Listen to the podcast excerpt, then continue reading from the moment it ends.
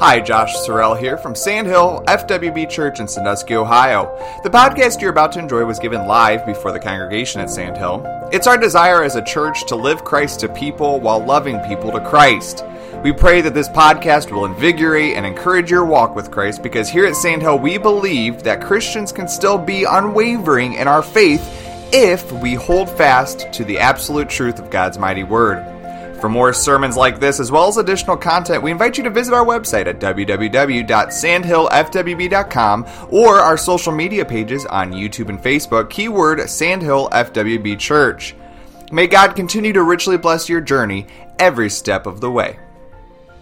We'll be in the book of Romans this morning. If you want to turn to the first chapter of the book of Romans uh, and um, be finding your place there. Um, as has already been mentioned uh, several times this morning, and in, unless you're hiding under a rock, or if you don't watch TV, you don't know this, uh, but the world has lost its mind, right? The world has completely lost its mind, and, and that's not necessarily just a Democrat Republican statement. That is a statement this world has lost its mind. It is. And I mean, we could just stand here and talk forever of all the craziness that's going on. But my dad said something to me a long time. I know I've mentioned this before, but a long time ago, uh, back when, when all this started happening, you know, a, a year ago or something. And this is what my dad said. He said, when you, when you listen to everything, it doesn't make sense. And that just kind of clicked with me because, you know, it isn't a matter of just having a different opinion. It isn't a matter of I see it this way and you see it this way. It is a matter of very, very intelligent people are talking very, very stupid. They're talking very, very stupid. It, it does, there's no way, it, it doesn't make any sense whatsoever. And it is a very popular view uh, to be very, very stupid. And, and I'm not being disrespectful. I'm just saying something has changed. Some, we're not living in the world we lived in before. It has changed, um, and it would really seem like uh, we're we're getting ready to wind this thing up. Uh, and I don't know what the end time will look like. I don't know how long we have left, uh, but I do know we've never lived in a time like this. Bible does refer to a, to I believe the book of Isaiah refers to uh, when they will call good evil and call evil good. Are we not living in that day? They call evil good and they call uh, good evil. So, so, but the world has lost its mind. And I'll be honest with you, if, if I'm just transparent just for a second, um, with all that has gone on, there is a strong temptation in me. There's a strong temptation in me to buy a, buy a cabin in Montana and hole up and live off the land and never come out again, right? Uh, there's a strong temptation to hole up in my house and not be around anybody. There's a strong temptation to woe is me. Uh, there, there is fear of the future of the economy of, of listening. But can I just, can I just be real honest with you guys? Every time I start thinking that way, the Holy Spirit gets a hold of me. Me and said, what are you doing? What are you doing? I thought you trusted me. I thought you were the pastor of church. I thought you were a spiritual leader. Quit thinking like that. Stand up and lead your people. And, God has just made it abundantly clear to me this is not a time to be hanging our heads in, in fear. This is not a time to be, uh, um, uh, listen, I, I, think it's really kind of a waste of time to figure out what's going on. Okay, I don't think you're going to figure out what's going. It's a mess, right? It's just a mess. Uh, but, but here's what we got to do. We have a job to do. Jesus said very, very clearly, occupy until I come. Listen, that does not have anything to do with anything that's going on. If the virus gets worse, if the economy gets worse, if the government gets worse, whatever happens, something we haven't even thought of, none of that changes anything. Occupy till I come. Keep doing the work of the Lord till Jesus comes back. That is clear orders. That is what we're supposed to do. And I just want to say this um, by way of encouragement. All this has to do with the message. I'm, I'm, I'm trying to lay out the message this morning. I believe we could very possibly be in the greatest opportunity we've ever been in before. I've experienced something really, really strange at work. I don't know, I haven't talked about CJ about this, but I've experienced some, and I, I don't know if any of the rest of you experienced this, but I have been walking around in the lunchroom, in the locker room, you know, just the guys talking out in the shop, just everybody around. I am witnessing uh, lost people who are scared. They're scared. They, they're like, what in the world? I just talked to my boss. I had a one-on-one meeting with him. We were having a meeting, and uh, and kind of when we got done with that, he began to share with me. Now he, he he's a uh, he's you know about my age and just a big old guy, ain't afraid of nothing. And we began to talk about it, and and he said so many things are happening, and what he was really saying is I'm scared. I'm scared, right? Now, isn't that a great time to say, "Hey, I got the answer. I got the answer, right? It's not the Republicans, it's Jesus." Amen. He, I got the answer. I can, we, we, we can fix this thing. Listen, I can give you something. It won't matter what they do. It's going to be all right. And, and, and, the world is hungry for that. And the men at work are hungry for that. And, and the people are confused and scared. And there are a lot of people who are scared to death. And people are panicking and all these things going. Can I tell you, the church needs to shine. We need to shine. We need to say, we have the answer, and it is Jesus. Can I tell you, we're not on the losing side, we're on the winning side. Amen? So, so it's time to keep our heads high and praise God, live a holy life, and tell people about Jesus. This might be a time for revival to come. I've heard multiple, multiple pastors say uh, it is time for revival. Now, there's a lot of people think, no, it's time to hide the house and, and don't do anything. But you know what? Maybe it's a time to have revival where people get serious about God and souls get saved and we do great things for God. Amen. But I, for one, the Holy Spirit will not let me hunker down, have a pity party, and be scared to death and not do anything.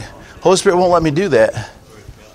He said, Get out there, preach the word, stand up bold, and tell them Jesus is going to take care of us. Amen. Anybody believe that? Anybody believe that? All right, so we're so we're going to move forward for that, and uh, and I and I want to say this. Lastly, we'll, we'll get into the scripture. Um, I've I've said this over and over and over again. Sandhill Church has done very, very well through this virus, through everything that's went on. We, we, we've had to shut down some services. We've had to make all kinds of changes. We've had to uh, be flexible. We've had to make all kinds of different uh, inconveniences. Uh, but there are a lot of churches. Um, I, I, just got a, uh, just saw a thing this week where some, where they say most churches are losing 70% of their congregation. And, and many, many think they'll never come back. And, and the churches are just hurting and pastors are discouraged and things are going bad. And, and there's a lot of churches that are just not doing well. I have a lot of pastor friends, a lot of people I follow online, and there are a lot of churches just not doing good at all. Can I tell you, I think we're doing good. I think we're doing good. I think we we understand why we're here. We understand what we're doing. And, and this church has been impressive all the way through this. Uh, n- nobody has necessarily liked the things we've had to do, including the pastor, uh, but we have stayed true to the Lord. And I believe that is because um, this is important. This is important. If this is important, it doesn't matter what happens out there. If this isn't important, then it won't take much to distract you. And so, so um, that being said, I like to, I like to, uh, I'm just going to have you remain seated. I'm not going to have you stand. I just, I just ask the Lord right now to, to bless His Word and to use me and get me out of the way. And um, I'm, I'm going to read quite a few scriptures, so I'll just have you seated. I, I want to read just a few. Uh, I'm going to kind of do it like this. It's kind of unusual for me, but I'm going to read uh, the, the verses for point one and the verses for point two and the verses point three like that so, so you won't be standing through all of that. So um, let's read the first seven verses of uh, Romans uh, chapter one. And the Bible says, uh, starting with verse number one, Paul, a servant of Jesus Christ, called to be an apostle, separated unto the gospel of God, which he had promised afore by his prophets in the Holy Scripture concerning his son Jesus Christ, our Lord, which was made of the seed of David according to the flesh, and declared to be the Son of God with power. Amen? According to the Spirit of holiness by the resurrection from the dead, by whom we have received have received grace and apostleship for obedience for the faith among all nations for his name, among whom ye are ye called also are the called of Jesus Christ. Let me read that again. Among whom are ye also the called of Jesus Christ? To all that be in Rome, beloved of God, called to be saints, grace to you and peace from God our Father and the Lord Jesus Christ. Now, first thing I'd like you to see, uh, point number one, I would like for you to see that Paul had a clear calling. It was clear. As, as we look at this, uh, Paul wasn't saying, ah, I'm not really sure what I'm supposed to be doing. Paul, very, very clearly, Paul said, I am a servant. Brother Jacob pointed out to us Wednesday night that that word is literally the word slave. He said, I am a slave. I've made up my mind. I belong to Jesus Christ. I am his slave. Whatever he wants me to do, wherever he wants me to go, I belong to Jesus and I will do what Jesus says because I am his slave. And that was not a derogatory statement. That was just saying, I have given all my will to my master. We need some people like that, right? So he had a, he had a call, a clear call. He was a slave to Jesus Christ. But then he also said, uh, I'm called to be an apostle. Now, an apostle was a very high calling. Uh, they, they had a, a, a different role than everybody else, but Paul was clear. I know why I am here I am a slave and I am an apostle. The duties of an apostle, the responsibilities of, a, of an apostle, uh, all of the things that come with being an apostle, that is, that is my job. And then he said, I'm separated unto the gospel of God. Paul said, I'm not only am I a slave, not only am I an apostle, but I have been separated to preach the gospel of God. What I'm trying to get you to see is Paul was not wandering around saying, I just don't know what I'm supposed to be doing. I, I don't know why I'm here. I, I, don't know what my job is. Paul said, It's clear. I'm a slave, I'm an apostle, and I'm separated to the gospel, and that is my job. Does anybody here see how that makes things different when you know why you're here? That's the title of the message, by the way. Why are you here? Why are you here? Say, Pastor, I'm here to keep this pew warm. Nope, I can assure you that's not the reason you are here, right? You're not here to keep the pew warm. You got, listen, God never saved you to come in uh, and, and come to church a couple times during the week and the rest of the life is yours. God never saved anybody for that. You have a purpose. Why are you here? Paul knew his calling. It was clear, crystal clear. Now, Paul could back up his calling as we look at it says uh, verses 2 uh, through 7 there. He speaks about uh, this gospel that I am, uh, that I am uh, charged to preach. Uh, it, was, it was testified by the prophets, and God set it up that it would come from the seed of David. And, and what he's basically saying, I've got scripture to back me up, I've got the prophets to back me up, I've got all of these things that back me up. I have a calling, I have a reason I'm here, I know what I'm supposed to be doing, and I back it up by the Bible. How many of you know that if you could have that, the devil has a real hard time talking you out of what you're supposed to be doing? Is everybody figuring, getting this? In other words, if you're just here and I'm a Christian but I have no idea what I'm supposed to be doing, you can have a bad day and you can just decide to stay home. You can have a bad day and you can decide you don't want to go to church anymore. You can be going through trials and problems and you can just tear you all down. But when you know that you know why you are here, whenever the devil starts messing with you, you say, Oh no, devil, I have a purpose, I have a reason, I know why I am here. Doesn't matter what the world's doing, doesn't matter what the church is doing. I cannot be moved because I have a calling. Now, I want you to look at this. In verse number, the one I messed up so bad, verse number six, look at that with me. So Paul says, My calling is clear. Uh, I, it's clear. He, it's, it's not vague. It's not in general. It's very clear, crisp, specific. But look at what he says in verse number six. Among whom are ye also the called of Jesus Christ? Who's he talking to? Talking to the congregation, talking to the people. Now, I know it's a little bit of a controversial subject. Don't wish to get into that this morning. And I know people want to uh, differentiate between callings. I understand that preachers are called to preach the gospel. I, I, get that, okay? I understand that there are different kinds of calling. I get that. But I believe this, and I believe what Paul is teaching here. If you're a born again Christian, God has asked you to do something. You are called to do so. It's not just a, uh, uh, I, I, I'm saved so I can go to heaven. No, He called you so you can do something. And He says here, not only does Paul have his clear, uh, specific calling, but he said, you, all of you, have a calling. You in the church, you in the congregation, you that are lay members have a calling, and you need to figure out what that is. You need to be clear on your calling. Remember, um, you say, Pastor, um, you know, I, I, I, can't sing. I'm not a preacher. Um, I, I'm, I'm, you know, I'm not a get up in front of the church kind of person. I, I don't think I have a calling. You're wrong. You're wrong. You say, Pastor, it doesn't seem like the things I do are that important. Well, Paul had a little something to say about that, didn't he? He said, Those things you think aren't that important, those are the most important ones in the church. So I, I, I, was just thinking about this message and everything, and I was thinking about Brother Bernie. Remember Brother Bernie? Everybody loved Brother Bernie, amen? And uh, I, I, just say this here the church is never going to be the same without Betty and Bernie. Amen? How precious they were, how sweet they were. But I remember Brother Bernie. Now, we all know Brother Bernie. He wasn't a get up in front of the church kind of guy. He wasn't a get up and, you know, give a big speech kind of guy. He wasn't, uh, you know, big on eloquent words or, or anything, not to sing a song or do a lot of fancy things, what we would think is important.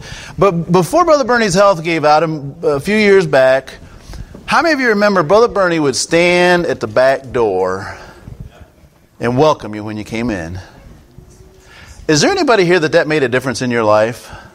It did me. Because I knew whenever you come in, you had a smiling face. I mean, you couldn't help but like the guy, right? I mean, you, you, just, you couldn't help but like him, right? So Brother Bernie would stand there, he would shake your hand, he would give you a bulletin, and he would say, Glad you're here.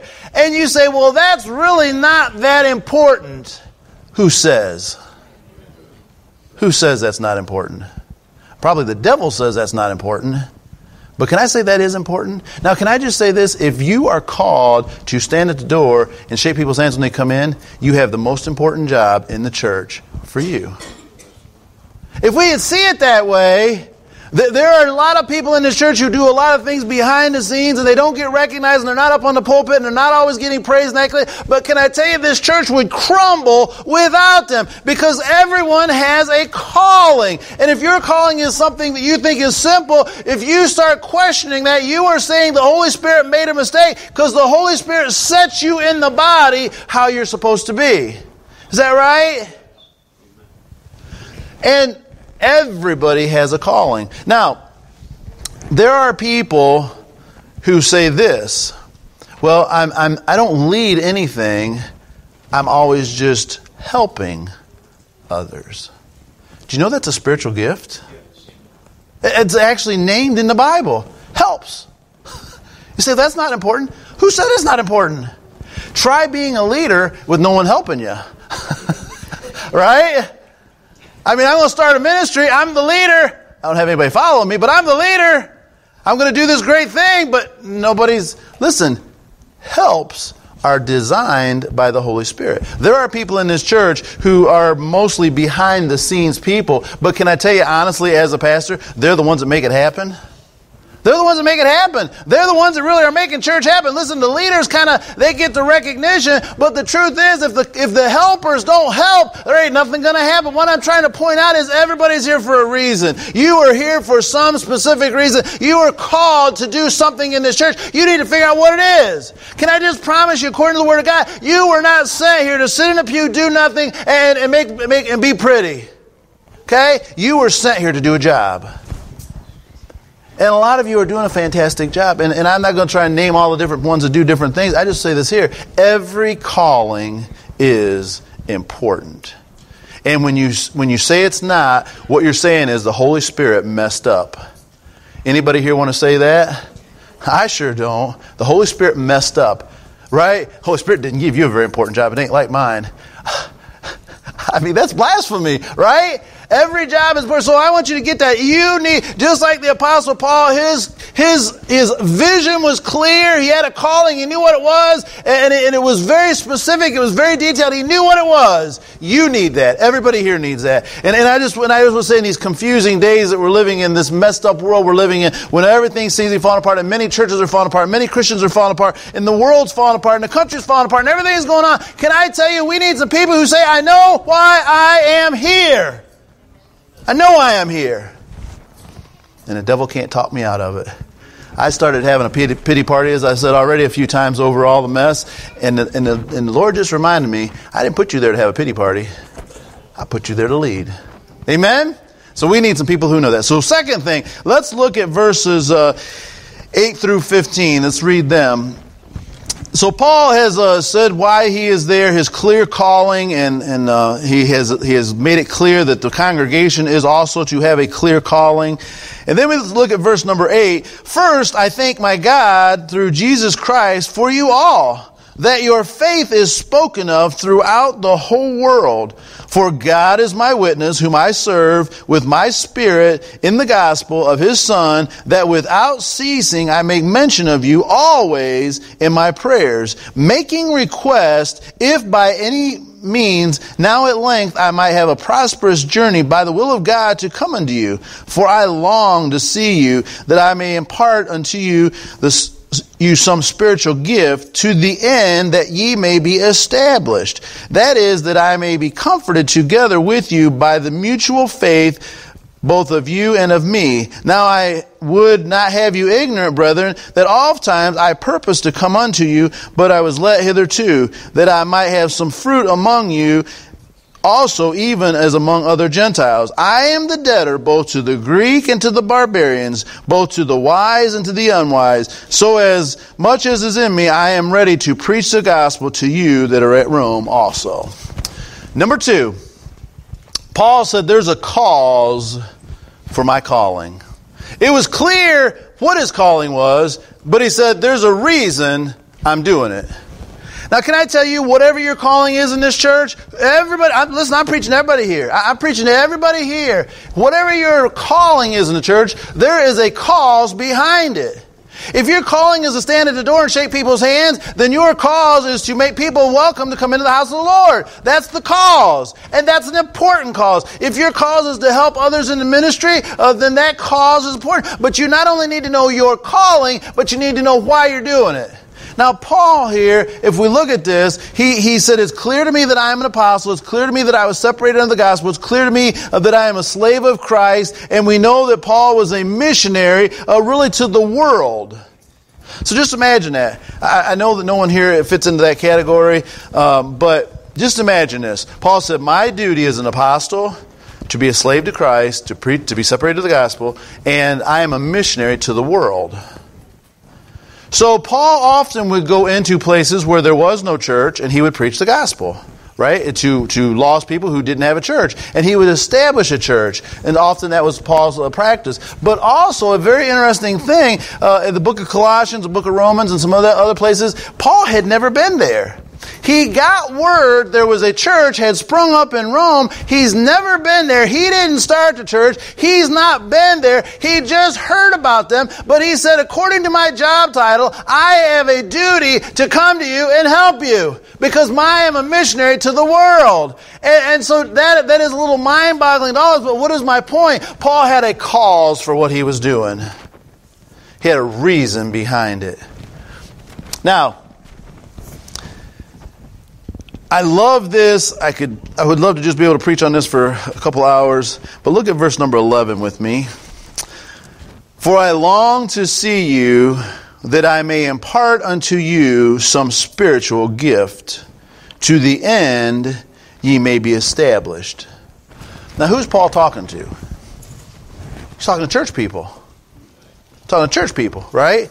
he's talking to a people who probably have a pastor, who probably have preachers, probably have deacons, probably have a lot of good people in the church. We don't know how long this church had been set up, but my point is, it was an established church that it was working right. And Paul said, I want to come there and give you a little more instructions uh, that you could be established in the Lord. What is my point? And I don't want to rabbit trail too far, but you know, that's the biggest problem with most of our churches today it has amazed me through this whole virus thing and even through everything that's happened in our country and everything else. It has amazed me how many, how many Christians have just absolutely crumbled. They've just crumbled.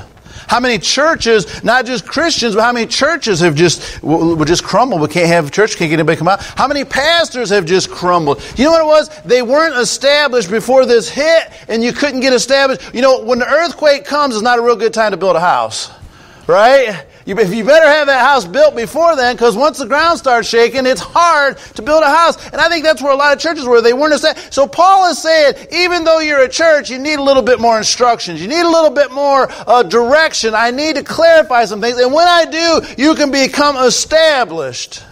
Now, the book of Romans is is one of the greatest uh, books in the entirety of the Word of God, and just in period, it's one of the greatest books in the Bible. Uh, but theologically, as far as doctrine goes, there is no book that compares to the book of Romans. And Paul writes this deep theological book to the church at Romans because he said, I want you to be established. You know what I believe he was saying? Truth is important, the gospel is important. The Word of God is important. I want to establish you. And my whole point of this is, is Oh, Paul, you just think you're smarter than all the rest of us. Oh, Paul, you just think you are somebody.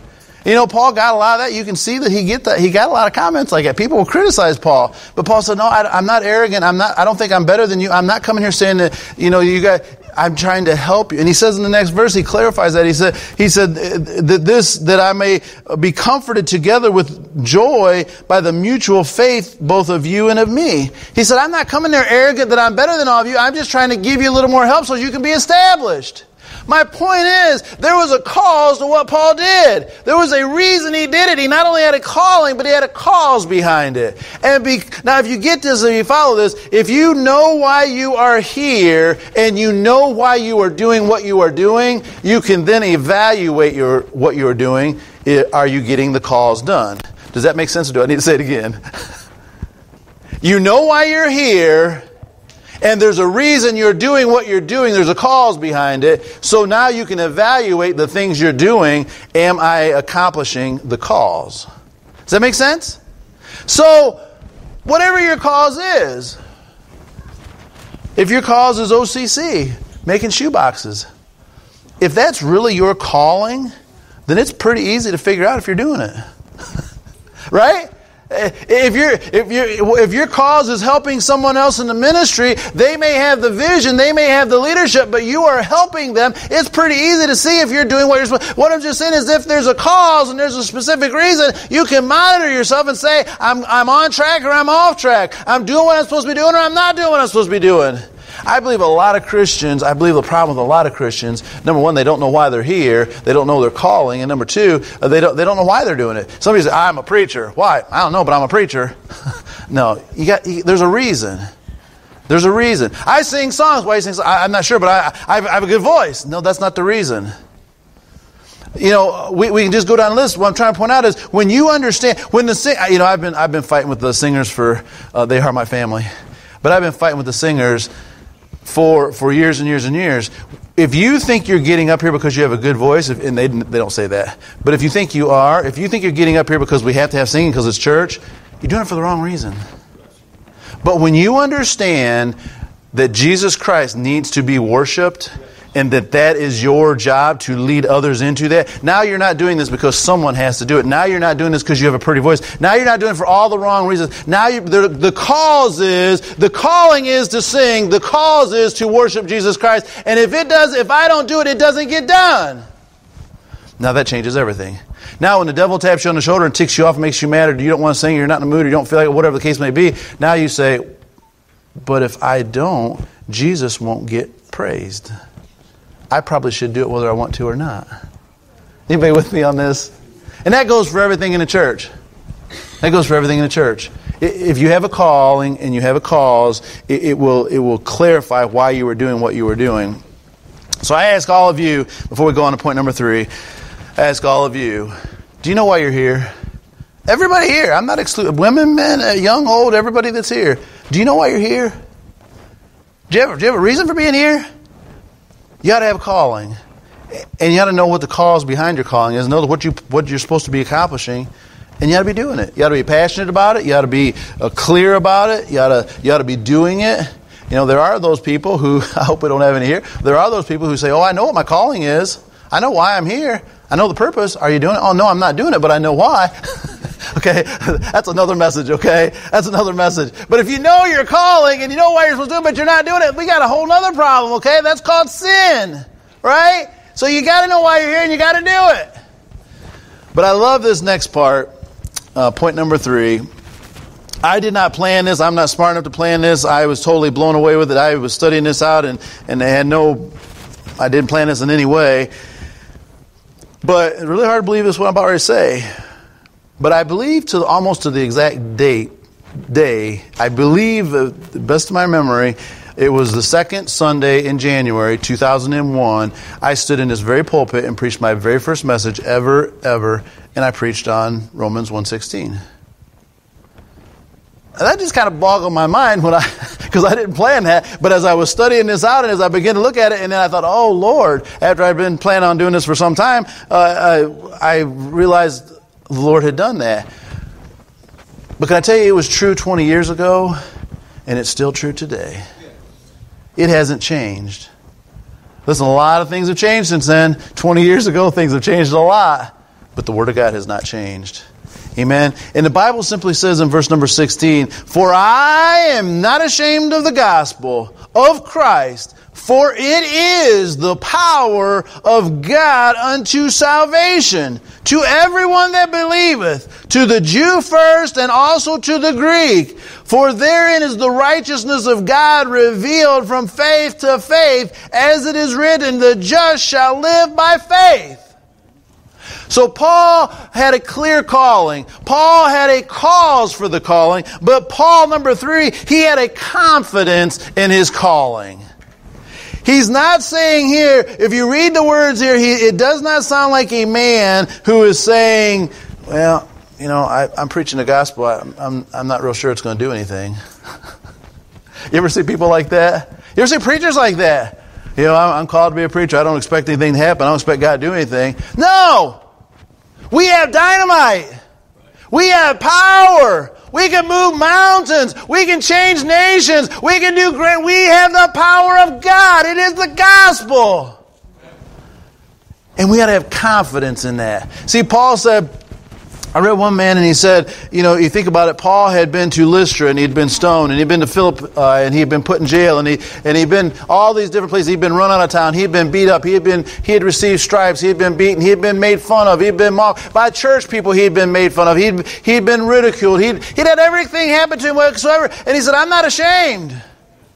What do most people do when they get enough criticism? They get ashamed. Paul said, I'm not ashamed. He held his head high and he said, I still believe the gospel. Is there anybody here this morning that still believes the gospel? It is the power of God. It'll change lives. It'll save souls. It'll move. It'll work. I believe in 2021, no matter what this country does, until the Lord comes back, I believe the gospel will work. I believe it has power. I believe it will change lives. Paul could say, you know, I've been, there's been many times that, that people rejected my message. There's been many times that people threw me out of town. There's been many times I've had to go through bad things. But Paul said, I have preached and God has used that gospel to keep people out of hell. God has used the gospel to change people's lives. God has put homes back together. God has, God has done great things through the gospel. I'm not ashamed of the gospel because it's the power of God. We need some preachers today who say, I'm not ashamed. I know the gospel still works. This whole world's getting so messed up, and, and, and the, just, just everything is getting so messed up, and people are scared, and, and, and, and there's so much going on, and we need some people who can boldly stand up and say, I got the answer. And it's Jesus. It's Jesus the power of the gospel. Do we still believe that all, you know, we think, well, sinners don't want anything to do with church and we, and we try and do all these different tricks to figure it out. But can I tell you, let's just boil it down. Do we believe the gospel works? Do you believe if we tell people about the gospel, they will get saved? The power of God. What is it in saying that, tell you the power of God? Did He not create the universe? Did He not create everything? Is He not in control of everything? Is He not the greatest being in the world? He's Almighty God. If that God has the power wrapped up in what He calls the gospel, and He gives me the gospel to go out, I'd have pretty good confidence He's going to do great things. It is a great power of God and it is behind the gospel of Jesus Christ. So Paul had a confidence in what he was doing. He believed uh, that it would work. He did not anticipate failure. Now, any preacher out there, uh, starting with your preacher, but any preacher out there, when they preach, they will be rejected. Right? You get rejected. You'll be made fun of. You'll be criticized. You'll be ridiculed. That, that's part of the job, right? Uh, there, listen, if you're any kind of preacher at all, you're going to get all that stuff. If you don't get that kind of stuff, there's something wrong with you. Because you're, you're, you're going to get some flack. You're going to get some criticism. You're going to get some, some people don't agree. They're going to have a lot of people, a lot of people with good intentions to put you down. But, but that is part of the job. But you need to anticipate God's going to do something. Can I just say, can I just be real honest? Can I just be transparent with the entire church through everything that's going on? I've already said, but everything that's going on in the world. It's so, it'd be a real easy time for me just to say, there's there's no sense trying, let's just hunker down till the rapture gets here. That's not the answer. That is not the answer. The answer is there are still people on their way to hell, and we need to do all we can to get as many out of that until, before the Lord comes back. Listen, He could be coming soon. It could be any day. I believe we are getting close to the end. Times are going to get worse. I, I fear that we have great uh, bad things ahead of us. But can I say all that doesn't matter? Our job is keep people out of hell, preach the gospel. Do we have confidence? Now, let me turn that around. The Lord has really, really strongly impressed on my heart about this. But I want to ask all of you guys. I'm preaching everybody here. Listen, I'm not leaving anybody, every last person here. Do you guys believe in the power of the gospel? I mean, are we living in such a wicked, evil day that it won't work anymore? It's not any good. It's, it's kind of it's kind of lost its power. I mean, if we do, what are we doing here? what are we doing here? Do we believe the gospel? Do we believe the power of the gospel? Do we believe it'll still work? Do we believe that people will be saved when they hear it? I think we just talked about it Wednesday night, and I believe with all my heart. You, you can do what you want to with it, but I believe with all my heart. A lot of churches are trying to figure out how to get sinners to come to church and all these different tricks and all these different, you know, making the church worldly, making it acceptable to. By, by the way, the church is never supposed to be comfortable for, for sinners, right? They're supposed to be uncomfortable when they come to church. We don't design a church to make them comfortable. We design a church so they won't be comfortable, so they'll get saved. But I said this Wednesday night. I believe that if anyone truly, clearly understands the gospel, they will get saved. You say, well, a lot of people reject it. Well, the Bible says that the God of this world, which is the devil, has blinded the eyes of a whole lot of people. So you can come in church, you can listen to the gospel for years and still reject it because your eyes have been blinded to it. I, have used Sister Laura for an illustration so many times, but she wasn't raised in church, didn't understand everything. She came here for years, she heard the gospel many, many times. But it was like one day when it really dawned on her oh, I want to be saved. Right? I believe that. I believe the men I work with, I believe they might hear of the gospel, they might know about church, but I believe if they could really understand that they are a sinner and they will go to hell and they will burn forever, but Jesus Christ is the answer that they don't have to, I believe they would be saved. I believe that applies to everybody. So our job is not to trick them. Our job is not to be like the world. Our job is not to make them comfortable. Our job is to get them to see they need Jesus and they need Him right now. They need him right now. There's not time to wait. The preachers used to say years ago, Jesus is coming. Well, that was true. But can I tell you, it's, it's getting real. It's getting real. I tell you what, if I didn't know Jesus, if you're watching online or if you're here, if I didn't know Jesus, I'd be running to the altar. I would take no chances leaving out here. And in the mess that we're in, I would not take any chances of not knowing Jesus. Because at any day, he could say, over it's over. Right? It pays to be ready. So Paul had a confidence that, that what he was doing would make a difference. He believed in it. So, this first beginning of January, not the first Sunday, I guess, but this beginning of January, as we're looking at a new year, we don't know what this year holds. We don't know what lays before us. We don't know what good or bad will come. And even leaving all the stuff that's going on in the world, we don't know what's going to happen to us. Right? I hate to say it, but we could have health problems ahead of us. We could have we could lose more people. We could different things could happen. But can I tell you we have a job to do at Sandhill? I want to make that really clear. God has drilled that so strong in my heart. We have a job to do. I have a job to do. God being my helper, I will do it. No matter what I see, no matter what I hear, no matter what comes, what goes, no matter who disagrees with me, no matter anything that happens, I have a job to do, and that is to get up and tell you guys we're going to go forward for Jesus. That doesn't change. Listen, that's not going to change. You say, what if we don't have our church anymore? It doesn't change. What if they take away our tax exempt? It doesn't change. What if we have to meet in someone's house? It doesn't change. None of that changes because Jesus is still on the throne. He will always be on the throne, and we are to preach and occupy till He comes. And I need a congregation who says, I'm with you. No matter what comes, what goes, I'm in. Amen. I believe the writer of Hebrews, I believe the sixth chapter of Hebrews, uh, not, not meaning to take this verse out of context, but I believe he said something like this. He went on, he went on to talk about those people, uh, sixth chapter of Hebrews, he went on to talk about all those people who had said they were saved, and then they turned their back on the Lord and went back out. And this is what he said. The writer of Hebrews said this But I am persuaded better things of you. Can I say that again? I'm persuaded of better things of you.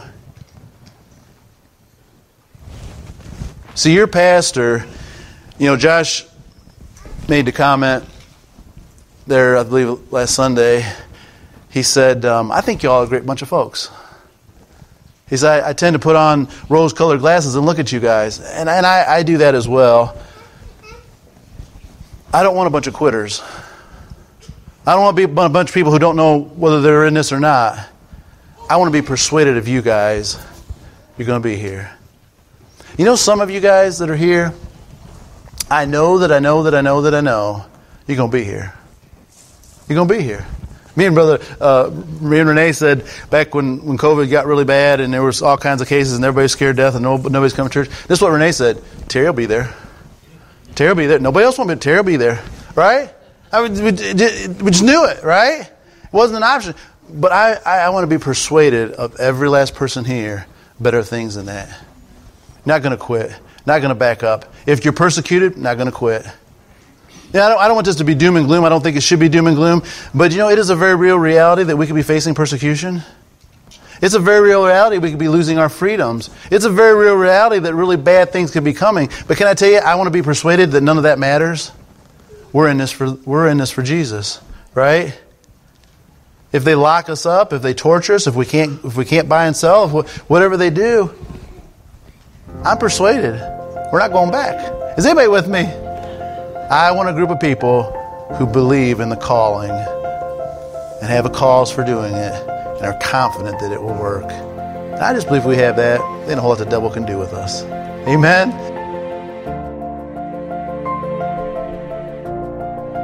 We pray that this message has stirred your soul as you continue on for Christ. If you've been blessed by this sermon, we encourage you to share this podcast with others that we may together embolden each other for the kingdom cause. To listen to Sandhill Sermons live, you can join us Sundays at 11 o'clock on Facebook and YouTube. You can also find additional content such as our Steadfast Studies podcast or the NOYC Godcast for Youth, provided by Sandhill for spiritual growth of all ages. These can be found at sandhillfwb.com or on all major podcast platforms. May God continue to richly bless your journey every step of the way.